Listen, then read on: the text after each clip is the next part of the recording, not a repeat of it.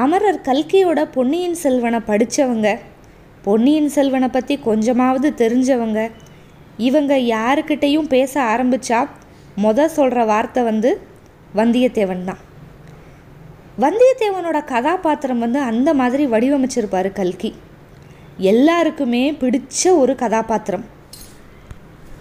பொன்னியின் செல்வன். அந்த பேர் யாரோடது அப்படின்னா இளவரசர் அருள்மொழிவர்மரோடது. ஆனால் இந்த வரலாற்று புதினத்தோட கதாநாயகன் வந்து அருள்மொழிவர்மர் கிடையாது வந்தியத்தேவன் தான். புதினத்துக்கு தலைப்பாக இருக்கிற அருள்மொழிவர்மரை விட அப்படி என்ன சிறப்பு வந்தியத்தேவனுக்கு? ஏன் வந்தியத்தேவனோட கதாபாத்திரம் வந்து இவ்வளவு பேசப்படுது? அப்படிங்கிறதெல்லாம் நம்ம இந்த பதிவில் வந்து பார்க்கலாம். பொன்னியின் செல்வன் புதினம் ஆரம்பிக்கிறதே வந்து வந்தியத்தேவன்கிட்டே இருந்து தான் வீரநாராயண ஏரி கரையில் வந்து ஃபஸ்ட்டு வந்தியத்தேவன் வருவான். வீர சரித்திரத்தில் புகழ்பெற்ற வானர் குலத்தை சேர்ந்தவன் வல்லவரையன் வந்தியத்தேவன் என்பது அவன் பெயர் அப்படின்னு சொல்லிட்டு கல்கி வந்து ஒரு இன்ட்ரோ கொடுப்பாரு. வந்தியத்தேவனோட லுக் அதாவது உருவம் எப்படி இருக்கும் அப்படின்னு பார்த்தா வாட்ட சாட்டமான ஆள். பார்க்குற எல்லாருக்குமே வந்து வந்தியத்தேவனை அந்த கணத்திலேயே வந்து பிடிச்சி போயிடும் அந்த அளவுக்கு வந்து ஒரு ரொம்ப அட்ராக்டிவ் ஃபேஸ் அப்படின்னு சொல்லலாம். இதை தாண்டி வந்தியத்தேவனோட உருவம் இப்படித்தான் இருக்கும் கண் இப்படி இருக்கும் மூக்கு இப்படி இருக்கும் அந்த மாதிரி ரொம்ப குறிப்பாலாம் வந்து கல்கி எந்த இடத்துலையுமே சொல்லலை. அதே மாதிரி வந்தியத்தேவனோட ஆடைகள் பற்றியும் ரொம்ப விவரமாலாம் இருக்காது. அவனோட பொருள்கள் எல்லாத்தையுமே தன்னோட அரை கச்ச சுருள் அதாவது இடுப்பில் வந்து ஒரு துணி மாதிரி சுற்றி அதுக்குள்ளே தான் வந்து காசு அதுக்கப்புறம் கொண்டு வந்த ஓலைகள் இது எல்லாத்தையும் வச்சுருப்பான் அப்படின்னு சொல்லிட்டு அடிக்கடி சொல்லுவாங்க. அதுக்கப்புறம் மொத மொத பூங்குழலி வந்து வந்தியத்தேவனை பார்க்குறப்ப ஓ முகம் வந்து ஆந்த மாதிரி சப்பட்டையாக இருக்குது அப்படின்னு சொல்லிட்டு சொல்லுவாள் அதுக்கப்புறம் மூன்றாம் பாகத்தில் வந்து வந்தியத்தேவன் வந்து அவனை பற்றியே சொல்லிக்கிருவான். அவன் தலையில் இருக்கிற சுருட்ட முடியை வந்து நிறைய பேர் அழகாக இருக்குன்னு சொல்லுவாங்க அப்படின்னு சொல்லிக்கிருவான்.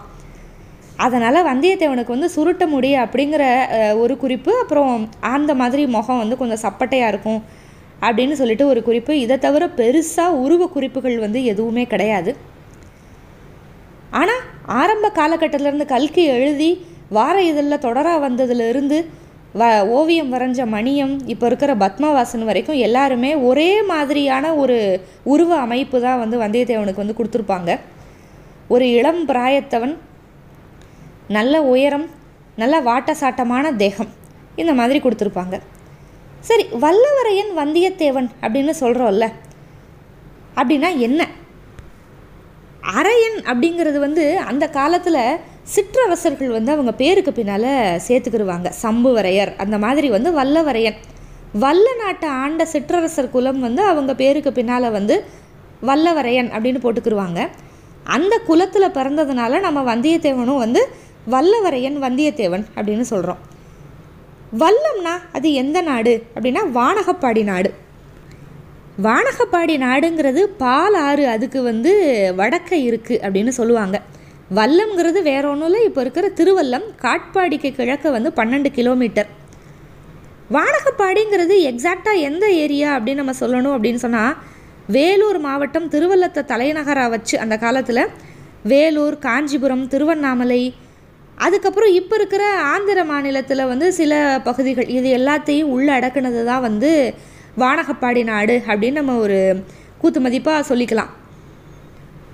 இந்த வந்தியத்தேவனோட வானர் குலம் வந்து ரொம்ப புகழ்வாய்ந்த குலம். அந்த புகழை பற்றி சொல்கிறதுக்காக வந்து கல்கி வந்து மூணு பாடல்கள் வந்து பயன்படுத்தியிருப்பார் பொன்னியின் செல்வனில். பொன்னியின் செல்வன் நடக்கிற காலகட்டத்தில் வந்து வல்லவரையர் அப்படிங்கிற குலம் வந்து இருக்காது. வானர் குலத்து வல்லவரையர் வந்து முந்நூறு வருஷங்கள் ஆட்சி பண்ணாங்க. என்னோட அப்பாவோட காலத்தில் வந்து வைதும்பராயர்களால் அரசை வந்து நாங்கள் இழந்துட்டோம் அப்படின்னு சொல்லிட்டு ஒரு இடத்துல வந்து வந்தியத்தேவன் வந்து சொல்லுவான். ஆனால் ரொம்ப ரொம்ப புகழ் வாய்ந்த குலம் அது. அந்த மூணு பாட்டு என்னென்ன பாட்டு அப்படின்னு சொன்னால் முதல்ல வந்து குழந்தை ஜோதிடர் வந்து சொல்லுவார். வானர் குலத்தை பற்றி ஒரு பாட்டு சொல்லுவார். வாணன் புகழுரையா வாயுண்டோ மாகதர்கோன் வாணன் பெயரெழுதா மார்புண்டோ? வாணன் கொடிதாங்கி நில்லாத கும்புண்டோ உண்டோ? அடிதாங்கி நில்லா அரசு. அப்படின்னு சொல்லிட்டு அதோட பெருமையை எடுத்து சொல்கிற மாதிரி குழந்தை ஜோதிடர் வந்து ரொம்ப உருக்கமாக பாடுவார். ஆனால் அப்போ கூட வந்தியத்தேவனுக்கு அந்த பாட்டை கேட்டு ஒரே கிண்டலாக தான் இருக்கும். பாட்டு கேட்குறதுக்கு காதுக்கு நல்லா தான் இருக்குது ஆனால் என்னோடய கொடியை வந்து ஏதாவது ஒரு மாட்டோட கொம்பில் நானே கட்டி விட்டால் தான் உண்டு. அரச மரத்து கிளமல ஏறி நின்னா தான் அரசியன் அடியை தாங்கும். அது கூட சந்தேகம்தான். கணம் தாங்காமல் கிளை முறிஞ்சு என்னை கீழே தள்ளினாலும் தள்ளிரும் அப்படிம்பா வந்தியத்தேவன். அடுத்து இன்னொரு பாட்டு. அது வந்து வந்தியத்தேவனே யோசித்து அதை பற்றி நினைக்கிற பாட்டு.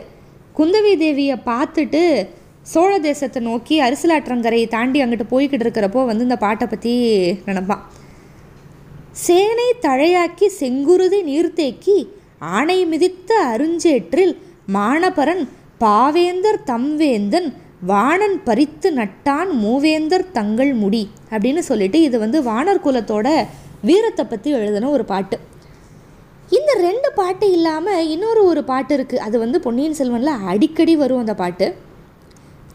ஒரு கற்பனையாக வானர் குலத்தை பற்றி பெருமையாக ஒரு கவிஞர் எழுதின பாட்டு தான் என் கவிகை என் சிவிகை என் கவசம் என் துவசம் என் கரி ஈது என் பரி ஈது என்பரே மண்கவன மாவேந்தன் வாணன் வரிசை பரிசு பெற்ற பாவேந்தரை வேந்தர் பார்த்து அப்படின்னு ஒரு பாட்டு. இந்த பாட்டுக்கு என்ன அர்த்தம் அப்படின்னு சொன்னால் மாவேந்தர் வானரோட அரண்மனை வாசலில் வந்து சிற்றரசர்கள் நிறையா பேர் ராஜ தரிசனத்துக்காக காத்துக்கிட்டு இருந்தாங்களாம். அவங்களுக்கெல்லாம் லேசில் தரிசனம் கிட்டலை. ஏன்னா பாவேந்தர்கள் அதாவது கவிஞர்கள் வந்து அதுக்கு முன்னாலேயே அரண்மனைக்குள்ளே போயிருந்தாங்க. அவங்களோட பாட்டை கேட்டு அந்த வான அரசருக்கு வந்து ஒரே சந்தோஷம். அவங்களுக்கெல்லாம் பரிசு கொடுத்து அனுப்புகிறாரு பூச்சக்கர குடை தந்த பல்லக்கு முத்து கவசம் ரத்தின துவஜம் யானை குதிரை எல்லாத்தையும் கொடுத்து அனுப்புகிறாரு இங்கே வாசலில் காத்துக்கிட்டு நின்றுருந்தாங்கல்ல அரசர்கள்லாம். அவங்கெல்லாம் அதை பார்த்து வயிறு எரிச்சு வயிறு எரிஞ்சு அப்படியே சொல்லுவாங்க. அடடரா இது என்னோட குடல்ல இது ஏன் பல்லக்கு இல்லை இது ஏன் யானை இல்லை இது ஏன் குதிரை இல்லை இதெல்லாம் அந்த கவிஞர்கள் எடுத்துகிட்டு போகிறாங்களே அந்த மாதிரி வந்து சொல்லுவாங்க. இந்த மாதிரி ரொம்ப ரசனையாக ஒரு கவித்துவமாக எழுதப்பட்ட பாட்டு. இப்படி மூணு பாடல்களில் வந்து வந்தியத்தேவனோட பூர்வீகத்தை பற்றி நம்மளுக்கு தெளிவாக தெரிஞ்சு போயிடும் மொத சொன்ன பாட்டுக்கு வந்தியத்தேவன் என்ன பதில் சொன்னா அப்படிங்கிறத வச்சு வந்தியத்தேவனோட கதாபாத்திரம் எப்படி இருக்கும் அப்படின்னு உங்களுக்கு புரிஞ்சிருக்கும். வந்தியத்தேவன் வந்து ஒரு வீராதி வீரன். நட்புனா உயிரையும் கொடுக்கக்கூடிய ஆள். ஆரம்பத்தில் கொஞ்சம் மண்ணாசை பெண்ணாசை பொன்னாசை எல்லாமே இருந்தாலும் தஞ்சாவூருக்கு வந்து ஒரு சில நாட்கள்லேயே வந்து மண்ணாசை பெண்ணாசை பொன்னாசை எல்லாத்தையுமே துறந்தவன் வந்து வந்தியத்தேவன். பொன்னியின் செல்வன் அஞ்சு பாகம் முழுக்க அந்த புதினம் முழுக்க வந்தியத்தேவனை பிடிக்காத ஆளுக யாருமே கிடையாது. வந்தியத்தேவனை எதிரியாக கருதுகிற ஒரே ஆள் வந்து சம்புவரையர் பையன் கந்தமாறன் மட்டும்தான்.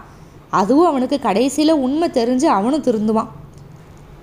குந்தவைக்கு மனம் கவர்ந்த காதலன் ஆதித்த கரிகாலரோட நெருங்கின நண்பன். அருள்மொழிவர்மருக்கு அது வரைக்கும் நெருங்கின நட்பு அப்படின்னே ஒன்று கிடையாது. வந்தியத்தேவன் வந்ததுக்கப்புறம் உயிருக்கு உயிராக நினைக்க ஆரம்பிச்சிருவாரு. ஆழ்வார்க்கடியான் வந்து என்னதான் வந்தியத்தேவனை ஒற்றறிகிறதுக்கு பின்னாடியே வந்துக்கிட்டு இருந்தாலும் ஆழ்வார்க்கடியானுக்கு வந்தியத்தேவன்னா அவ்வளவு இஷ்டம்.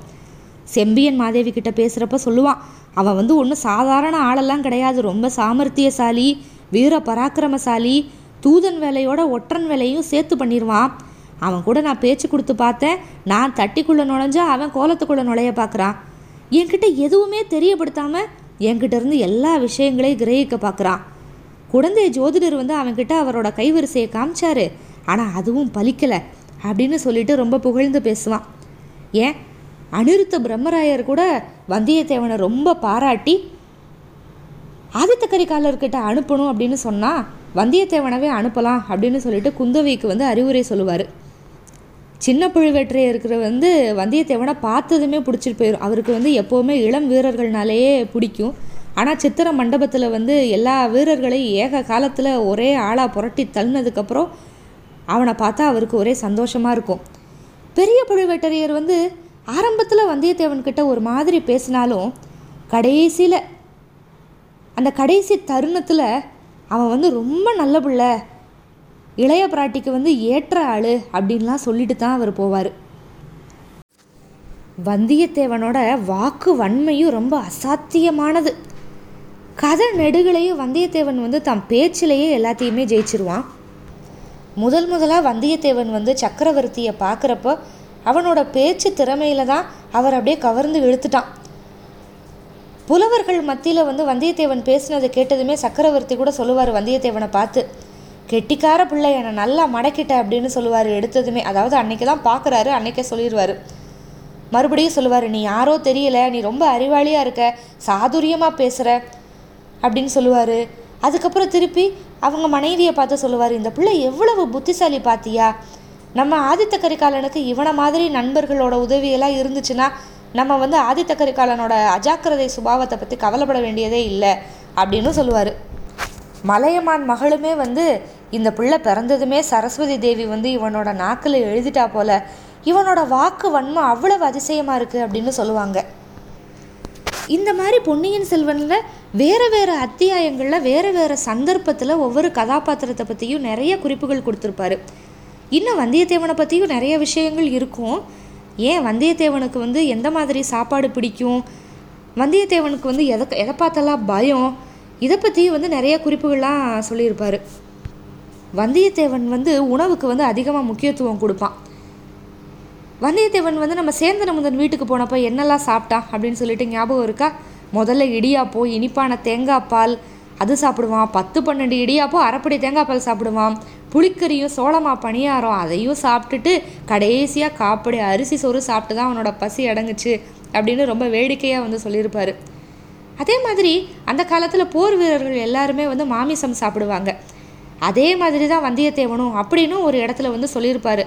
அதாவது சோழ தேசத்தை நோக்கி வந்து வந்தியத்தேவன் பிரயாணப்பட்டுக்கிட்டு இருக்கிறப்ப அந்த குடிசைகள்லாம் பார்ப்பான்ல அதோட கூரை வழியாக வந்து அடுப்பு புகை மேலே வந்துக்கிட்டு இருக்கும்.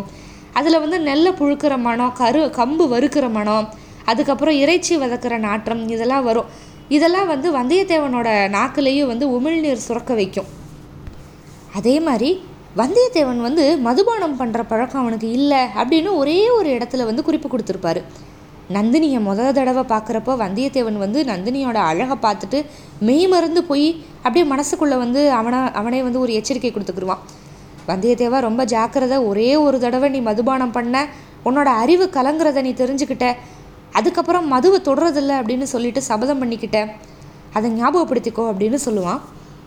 அதே மாதிரி பொன்னியின் செல்வன் கதையில் வந்து இருக்கிற எல்லா பெண்களுக்குமே வந்தியத்தேவன்னா ரொம்ப இஷ்டம். முதல்ல குந்தவை தேவி அதுக்கப்புறம் நந்தினி. நந்தினிக்கும் வந்தியத்தேவன்னா ரொம்ப இஷ்டம். அதை வந்து வந்தியத்தேவன் தான் புரிஞ்சுக்கல அப்படின்னு சொல்லிட்டு கடைசி அஞ்சாம் பாகத்தில் வந்து குந்தவை வந்து வந்தியத்தேவன்கிட்ட பேசுகிற மாதிரி ஒரு உரையாடல் இருக்குது அதே மாதிரி மணிமேகலை வந்தியத்தேவனுக்காகவே தன்னோட வாழ்க்கையை முடிச்சுக்கிட்ட ஒரு கதாபாத்திரம். இப்படி அனைத்து குணங்கள்லையும் சிறந்து விளங்குற ஒரு ரொம்ப நல்லவன் அப்படிங்கிற மாதிரி ஒரு கதாபாத்திரமாக தான் வந்து வந்தியத்தேவனை வந்து வச்சுருப்பாங்க. நமக்கு ஏற்கனவே தெரியும் பொன்னியின் செல்வன் அப்படிங்கிறது ஒரு வரலாற்று நாவல் ஒரு வரலாற்று புதினம். அதாவது வரலாற்றில் இருக்கிற மன்னர்கள் சில பேரோட பெயர்கள் சில சம்பவங்கள் அதை அடிப்படையாக வச்சு ஆசிரியர் வந்து அவரோட கற்பனையை கலந்து எழுதுகிற ஒரு புதினம். அதனால் பொன்னியின் செல்வனில் நிறைய கற்பனை கதாபாத்திரங்கள் இருக்கும். அந்த மாதிரி வந்தியத்தேவன் வந்து ஒரு உண்மையான கதாபாத்திரமா? அல்லது கற்பனையா? உண்மையிலேயே அந்த காலத்தில் வந்தியத்தேவன் அப்படின்னு ஒருத்தர் இருந்தாரா இல்லையா? இந்த கேள்வி நம்மள எல்லாருக்குமே இருக்கும். அதுக்கான பதில் வந்து கல்கையே முடிவுரையில் வந்து கொடுத்துருப்பாரு. தஞ்சை பெரிய கோவிலில் வந்து ஒரு கல்வெட்டு இருக்குது ராஜராஜ தேவனின் திருத்தமக்கையார் வல்லவரையர் வந்தியத்தேவரின் மகாதேவியார் ஆழ்வார் பராந்தக குந்தவையார் அப்படின்னு சொல்லிட்டு எழுதியிருக்காங்க. அப்போ இது என்ன அர்த்தம் ஆகுது அப்படின்னு சொன்னால் வல்லவரையர் வந்தியத்தேவர் தான் வந்து குந்தவை பிராட்டியாரோட கணவர் அப்படிங்கிற அர்த்தம். அதனால் வந்தியத்தேவர் அப்படின்னு ஒருத்தர் வந்து அந்த காலத்தில் இருந்திருக்கிறாரு. அந்த ஒரு கல்வெட்டு ஆதாரத்தை வச்சு அந்த வந்தியத்தேவரை வந்து ஆதித்த கரிகாலரோட நண்பராக்கி வந்தியத்தேவர் மூலமாகவே அஞ்சு பாகத்தையும் நகர்த்தி கொண்டு போய் ஒரு இப்பேற்பட்ட அனைவருக்கும் பிடித்த ஒரு கதாநாயகனாக வந்து மாற்றிருப்பார் கல்கி. சோழர்கள் பற்றி இது வரைக்கும் எத்தனையோ வரலாற்று கதைகள் எல்லாமே வந்திருக்கு. ஆனால் ரொமான்டிக் ஹீரோ அப்படிங்கிற பேரை வந்து வந்தியத்தேவரை தவிர வேறு யாருமே இது வரைக்கும் வந்து வாங்கவே இல்லை. அதுக்கு வந்து கல்கியோட எழுத்து திறன் மட்டும்தான் காரணம் அப்படின்னு சொல்லலாம். அந்த காலத்தில் மொத மொத பொன்னியின் செல்வன் வந்து தொடரா வார இதழில் வெளிவந்த பேலாம் நிறைய பேருக்கு வந்து குந்தவையை வந்து பிடிக்கவே பிடிக்காது. வந்தியத்தேவரை கல்யாணம் பண்ணதுனாலேயே குந்தவையை வந்து பிடிக்காமல் போன பெண்கள் அந்த காலத்தில் வந்து நிறைய பேர் இருக்காங்க. இப்போ கூட வந்தியத்தேவன் அப்படின்னு சொன்னாலே நமக்கு குந்தவை ஞாபகம் தான் வரும். ஆனால் அண்மையில் வந்து நான் ஒரு விஷயம் படித்தேன் ஆயிரத்தி தொள்ளாயிரத்தி பதினஞ்சில் செய்யாறு பிரம்மதேசம் சந்திர மௌலீஸ்வரர் கோவில் அந்த கோவிலில் வந்து ஒரு கல்வெட்டு எடுத்தாங்க. அந்த கல்வெட்டில் என்ன போட்டிருந்தாங்க அப்படின்னு சொன்னால் குந்தவை தேவியை தவிர்த்து வந்தியத்தேவருக்கு வந்து வேறு சில மனைவிகளும் இருந்தாங்க. சில பேர் இந்தளா தேவின்னு சொல்லுவாங்களாம் சில பேர் வந்து குந்தளா தேவி அதுக்கப்புறம் மந்தார கௌரவனார் குந்தாதேவியார் அப்படின்னு ரெண்டு அரசிகள் வந்து மனைவியராக இருந்தாங்க. அப்படிங்கிற தகவல்லாம் அந்த கல்வெட்டில் கிடைச்சது அப்படின்னு சொல்லிட்டு நான் படித்தேன் ரெண்டு பேருமே தொண்டை மண்டலத்து சிவன் கோயில் ஒன்றுக்கு வந்து நிபந்தங்கள் கொடுத்த கல்வெட்டுகள் அது. யாரோட ஆட்சி காலத்தில்னா ராஜேந்திரரோட ஆட்சி காலத்தில்.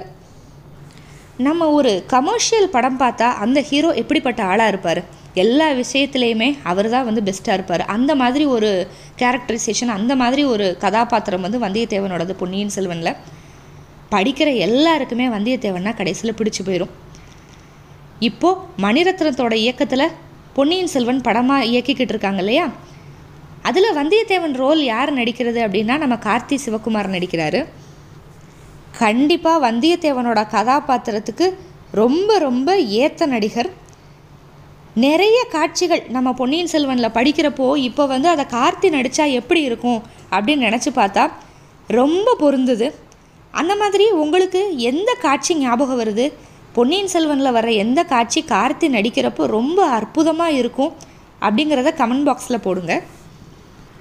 வந்தியத்தேவனோட கதாபாத்திரத்தில் வேறு என்னெல்லாம் நுணுக்கங்கள் வந்து நீங்கள் கண்டுபிடிச்சீங்க பொன்னியின் செல்வன் படிக்கிறப்ப? இதை தவிர வேறு ஏதாவது உங்களுக்கு உங்களுக்கு தகவல் தெரிஞ்சாலுமே அதையும் கமெண்ட் பாக்ஸில் ஆட் பண்ணுங்கள் நம்ம இன்னும் பொன்னியின் செல்வனில் எத்தனையோ கதாபாத்திரங்கள் இருக்காங்கல்ல? ஒவ்வொருத்தரை பற்றியும் ரொம்ப விரிவாக ஒவ்வொரு பதிவில் வந்து பார்க்கலாம். கல்கி எப்படி வந்தியத்தேவனை வச்சு கதையை ஆரம்பித்தாரோ அதே மாதிரி நம்ம இன்றைக்கி முதல்ல வந்தியத்தேவனோட கதாபாத்திரத்தை பற்றி பார்த்துருக்கோம். மேற்கொண்டு நிறைய பேரை பற்றி பார்க்கலாம். இவ்வளோ இன்ட்ரெஸ்டிங்காக இருக்கிற பொன்னியின் செல்வனை நீங்கள் இது வரைக்கும் படித்தது இல்லையா நம்ம சேனலில் பொன்னியின் செல்வனோட நரேஷன் இருக்குது கல்கி எழுதின ஒரு சின்ன வார்த்தை கூட மாறிடாமல் ஆனால் அதே சமயம் கல்கியோட படைப்பை அப்படியே வாசிக்காமல் ஒரு கதை சொல்கிற மாதிரி எல்லா நுணுக்கங்களோடையும் கேட்கணும் அப்படின்னு சொன்னால் நம்ம சேனலுக்கு சப்ஸ்கிரைப் பண்ணுங்கள் மிக்க நன்றி.